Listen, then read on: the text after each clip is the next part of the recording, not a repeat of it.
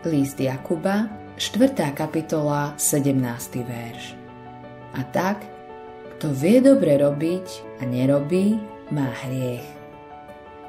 Predstav si, že niekto v budove zbadá požiar a vybehne, aby si zachránil život, ale neurobí nič, aby pomohol ostatným, ktorí sú stále dnu. A čo je ešte horšie, ani nezavolá hasičov. Namiesto toho vyjde von a správa sa, ako by sa nič nestalo. To by nebolo len zlé, ale dokonca by to bol trestný čin. Alebo povedzme, že lekár urobí pacientovi sériu vyšetrení a zistí, že by ho vyliečili antibiotika alebo možno jednoduchá operácia. No cíti sa nepríjemne až trápne, keď má pacientovi oznámiť zlé správy. Radšej ho pošle preč a povie Môžete ísť. To je nezodpovedný lekár. O čo horšie je však poznať cestu do neba, vedieť, ako možno mať odpustené hriechy a nájsť zmysel a dôvod života a nepovedať to.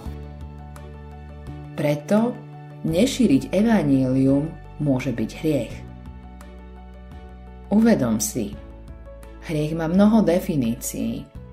Hriechom je prestúpenie, ale aj ľahkovážne prehliadanie.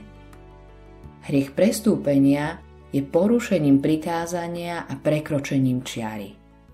To je vtedy, keď spravíš niečo, o čom vieš, že je to zlé. Na druhej strane, hriech zanedbania je neurobiť niečo, o čom vieš, že je to správne. Biblia hovorí, a tak, kto vie dobre robiť a nerobí, má hriech.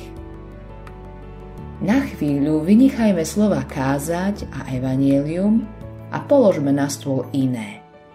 Odporúčanie. Každú chvíľu niečo odporúčame. Od reštaurácií po najlepšie produkty na nákup. A keď nám niekto odporúči, má to vážnosť. Osvojme si teda túto myšlienku a aplikujme ju na šírenie evanília. Ochotne rozprávame o hamburgeroch, ale sme ochotní hovoriť o Ježišovi? Autorom tohto zamyslenia je Greg Glory.